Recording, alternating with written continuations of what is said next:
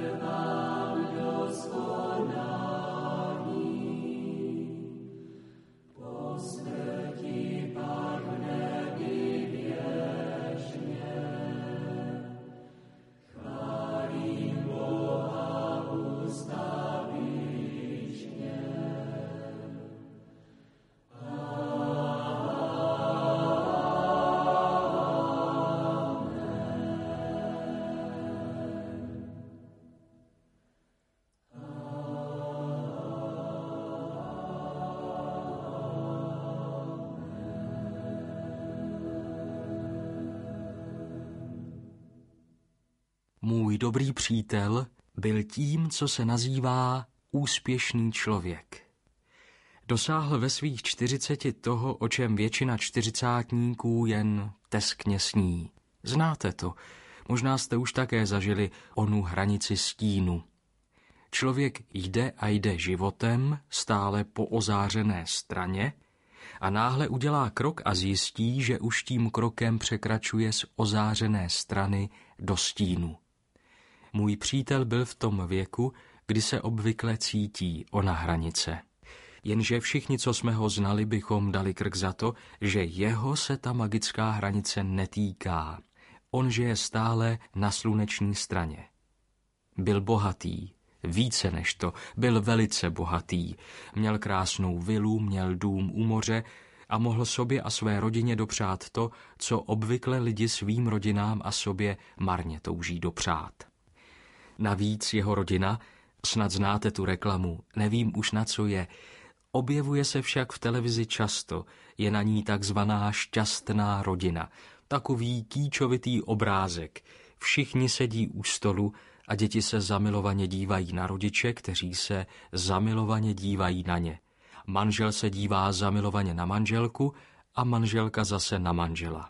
Dalo by se říci reklama na manželské štěstí tak takhle jeho rodina opravdu vypadala. Měl tři děti, krásné a chytré, jako by jeho děti byly výjimkou, která potvrzuje nepříjemné pravidlo, že s dětmi jsou starosti. Nestonali, neodmlouvali, neměli zájmy, s nimiž by nesouhlasil. Prostě pokud by člověk měl na téhle nebohé planetě někomu závidět, asi by byl první v nabídce na závist tento můj přítel. V době, kdy se rodiny rozpadají a podniky krachují, jeho rodina vzkvétala a jeho podnik byl, jak se zdálo, teprve na začátku skvělé mezinárodní kariéry. Ale za všechno se platí.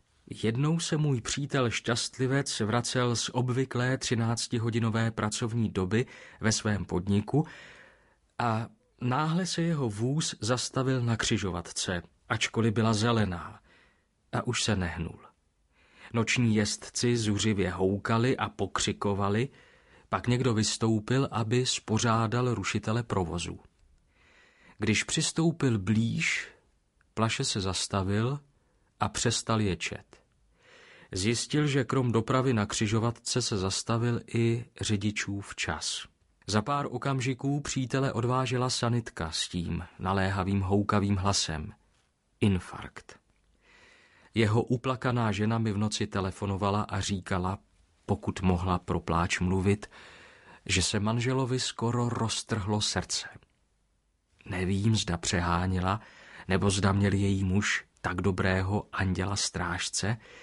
Pravda je, že to přežil a že se počase dostal domů se striktním příkazem šetřit se. Řekli byste, že on na tuhle radu nedá. Byl to člověk, pro kterého žít znamenalo pracovat. A co pracovat? Znamenalo to dřít.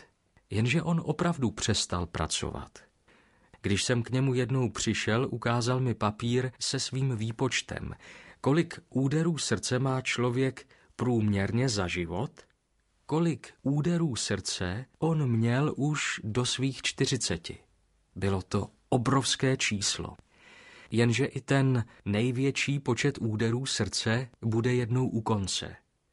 A ani za všechny přítelovi peníze se nedá přikoupit jeden jediný úder srdce. Dívali jsme se na papír, který držel v rozechvělé ruce. A on se rozhovořil o tom, kolik úderů srdce promarnil. Kolik jich věnoval tomu, že jenom přemysťoval peníze z cizích kont na svoje přemysťoval hmotu sem a tam. Od téhle chvíle prý bude dbát na to, aby jeho údery srdce nebyly zbytečné. A věnoval se opravdu věcem, pro něž si dříve odmítal najít čas. Na něž ve skutečnosti mysleli jen málo. Rodině, přírodě, duchovní četbě. Zamiloval si hudbu a k podivu všech bývalých známých a k radosti manželky začal navštěvovat bohoslužby. A především založil nadaci, která se snažila pomáhat kde komu z těch neúspěšných, opomíjených a slabých. Pak zemřel. Zanechal po sobě hezkých pár milionů a zanechal mi také jedno poznání. To poznání mi pomáhá víc, než kdyby byl odkázal všechny miliony mě. Zanechal mi povědomí o pulzech srdce. Stačí si položit ruku na hruď a cítíme teď, teď, teď. Jeden úder za druhým. Ty příležitosti, které nám byly přisouzeny, nás míjejí teď, teď, teď. Nikdy se ani jedna z nich nevrátí a my jimi hýříme, maříme je. Teď, teď, teď. Zase jich pár ubylo. Zase se jich pár rozplynulo zatímco vám to vyprávím. Utrácíme údery srdce ve chvílích nenávisti, nudy, křiku. Každou tu chvíli jsme mohli strávit jinak. Vyměnit to klepnutí srdce za něco, co má cenu. A my to neudělali. A nebo ano? Nebo to uděláme dnes? Teď? Od té doby, co mi přítel ukázal svůj list papíru, cítím tajemství času ve svém tepu a vím, že s každým tiknutím ztrácím jednu příležitost z toho nesmírného pokladu, který jsem dostal. Kolik z něj ještě zbývá? Doufám, že dost. Tolik toho ještě je třeba udělat. Procítit. Teď. Teď. Teď. Na tolik lidí je třeba se usmát a říci jim, že je máme rádi. Ještě je čas. Teď. teď.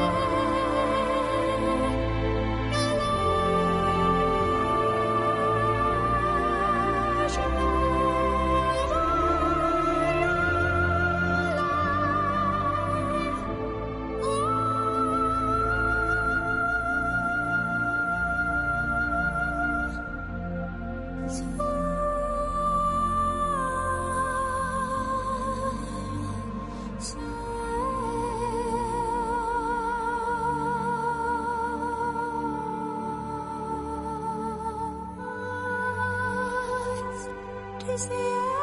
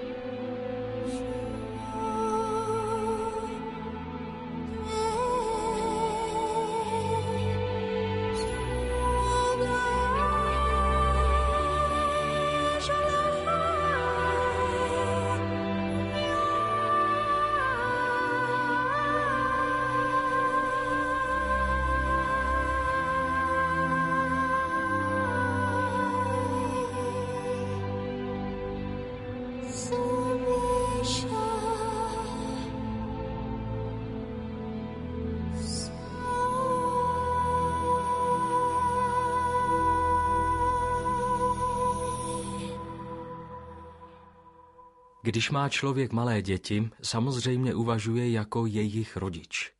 Tedy uvažuje tím směrem, který vede od něj k ním. Ale málo kdy uvažuje také, jak bych to řekl, proti proudu. Neuvažuje směrem, který vede obráceně, od dětí k sobě. Tatínku, kdybys byl já, taky bys to chtěl, řekl mi nedávno syn. A já se zamyslel. To, co chtěl udělat, bylo hloupé. A vlastně víc než to. I dost nebezpečné. Samozřejmě, že jsem nemohl dopustit, aby něco takového udělal. Ovšem musel jsem uznat, že být jím, chtěl bych to. A navykám si dívat se na celou řadu věcí z jeho pohledu. Je to překvapivý pohled.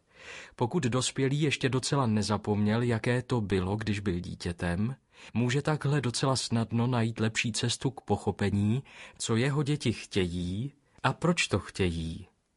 A pak si může položit otázku. Chtěl bych být svým dítětem? není dobré odpovídat jen tak prostě, jen tak nějakým ano nebo ne. Aby odpověď měla smysl, je dobré odpovědět si, proč bych byl rád svým dítětem a proč bych jím rád nebyl. Tyto dvě odpovědi nám pomohou předejít mnoha krizím. A nejen teď, když jsou děti malé, pomáhají předcházet krizím, až děti začnou dospívat. Je totiž smutně známé, že neschody mezi rodiči a dětmi rostou zároveň s dětmi.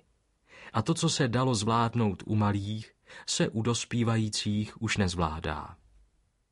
Dal jsem tuhle otázku k zamyšlení rodičům ve svých mnoha kurzech, vyprávěl doktor K.V. A některé to velice zaujalo. Pár si jich dokonce tuhle otázku zodpovědělo písemně a byly to zajímavé zpovědi. Člověk si při takovém zpytování svědomí uvědomí, jak často uskutečňuje ve své výchově právě to, co mu vadilo, když byl malý a co mu přesto přešlo do krve. A to přenáší na své vlastní děti. Nikoli proto ovšem, že by to bylo správné, nýbrž jen proto, že to má naučené. Zvykl si na to v dětství. Kdo ví, možná se většina otroků, když se jim podaří osvobodit se, začne chovat podobně jako otrokáři. Považujeme své děti za něco samozřejmého. A otázka, zda by chtěli být našimi dětmi, je pro nás nezvyklá a zdá se nepatřičná, ale možná, kdyby si mohli vybrat, nezvolili by si zrovna nás. Proč? Tahle otázka je mostem vedoucím od nepochopení k pochopení. Správně položené otázky bývají takovým mostem. Přáli by si nás naše děti takové, jací jsme? Nebo by raději uvítali, abychom se v něčem změnili? A v čem? Pořád chceme měnit své děti a často oprávněně, jenomže napadlo nás, že my sami se třeba vzdalujeme vzoru, o jakém děti sní, představě toho, na koho je spolech, vždycky, představě toho, kdo pomůže pokaždé, když je třeba. Já sám bych chtěl být dítětem svých rodičů, Uvědomuji si to po letech a beru to jako závazek, abych i já měl děti, které by byly rády, že já jsem jejich otcem. Aby jednou, až budou uvažovat tak, jako teď uvažuji já, byli stejně spokojené s tím, co jsem jim ve vzpomínkách zanechal. Možná tohle je to hlavní, oč v životě jde. Zanechat hezkou vzpomínku. Zanechat tu pár lidí šťastnějších, než kdybychom tu nebyli. Chtěl bych být svým dítětem? Když se tak dívám na drobotinu vybíhající ze školních vrat, uvažuji, kolik rodičů by na tuto otázku odpovědělo kladně. Kolik z těch dětí je rádo, že je dětmi svých rodičů? A proč? Proč je rádo nebo nerado, že je dítětem svých rodičů? Dětí se na tohle nikdo ve škole neptá, řekl doktor K.V.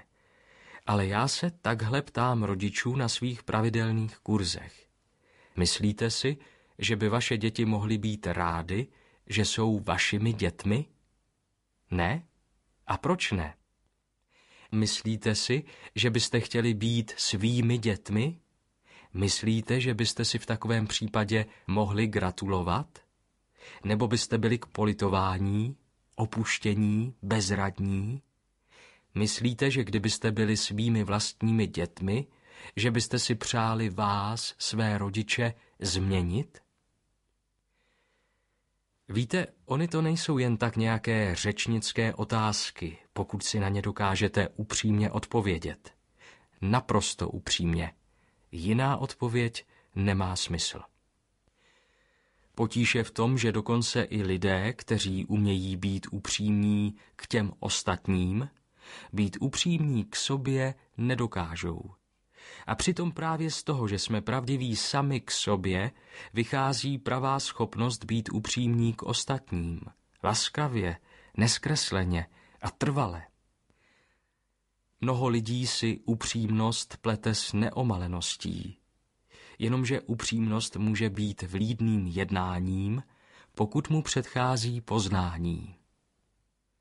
Kdybyste byli svými vlastními dětmi, byli byste šťastní? Když si upřímně odpovíte, možná uvidíte, že vaše cesta není taková, za jakou jste ji dosud považovali, a že se vašim blízkým po ní s vámi nejde tak dobře, jak jste se domnívali. Nebo ano? A proč?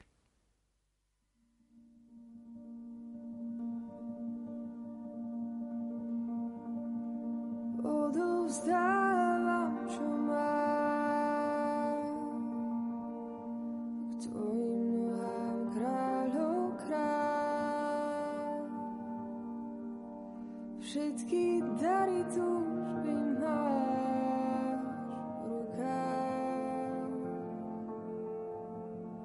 Prosím, tvorcom ty sám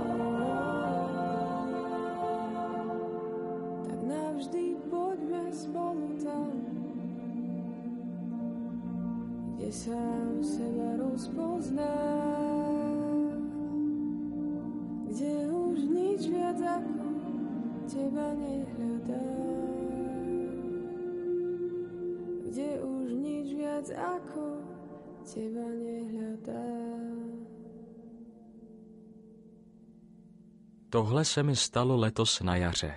Vyprávěl starožitník KB na večírku při sjezdu starožitníků. Hovořil se zádumčivou snivostí, s jakou uměl vyprávět tolik příběhů, a otáčel v prstech křehkou číší se starým opálově svítícím vínem. Přišel ke mně takový malý zarostlý chlapík a vytáhl roli. Rozbalil ji přede mnou a čekal, co já na to. Dívám se a žasnu. Byl to báječný kousek. Empírová litografie a na ní Jeruzalém a velbloudi a krásná oblaka. Deset tisíc, povídám. Cože? Deset. Tisíc? Deset tisíc. Dívá se na mě, jako by čekal na pointu vtipu. Čekal, že se každou chvíli dám do smíchu. Vy, že mi dáte deset tisíc? Dám. Za tohle? Chápal jsem, že si myslel, že je to něco bezceného a je z toho teď pořádně sejmutý. Tak snad se teď chlap zaraduje. Podle toho, jak vypadal, bylo pro něj deset tisíc hodně peněz. A bylo divné, proč tak zoufale třeští oči. Je vám to málo? Ne, zakvílel. Najednou se zatočil do kolečka a chytil se za hlavu. Pohled člověka je muž řekli večer, že bude nad ránem popravený. Tak co? Co je? Povídám. Tímhle já topil celou zimu. Vydechl. Tímhle tím? Vylezlo z něj, že je školník a že objevil na půdě školy celou hromadu takovýchhle obrazů. Dříve se učební pomůcky nevyhazovaly, prostě se obrazové tabule odnášely na půdu a pak se na ně zapomnělo. Mohl bych vám povídat, jaké poklady se často objeví na starých školních půdách. Učitelé prostě nechtěli staré pomůcky vyhodit a když přišly nové, staré uskladnili. Pak na ně zapomněli. Obrazy z půdy po několik pokolení nikdo neodnesl. A tyhle staré obrazy bývají někdy pohádkově nádherné. Žáci se na ně měli dívat a učit se z nich. Tak byly namalovány dokonale, až hypnoticky, aby děti upoutali. Jsou to celé sbírky měst, krajin, zvířat, historických postav. Jsou dost drahé a sběrateli ceněné. Zachovalo se jich málo a jejich cena stále roste. Dal jsem tomu školníkovi deset tisíc a on odešel. Víckrát jsem ho neviděl. Vzpomínám na něj ale často. Nikoli jako na jednoho malého zarostlého školníka.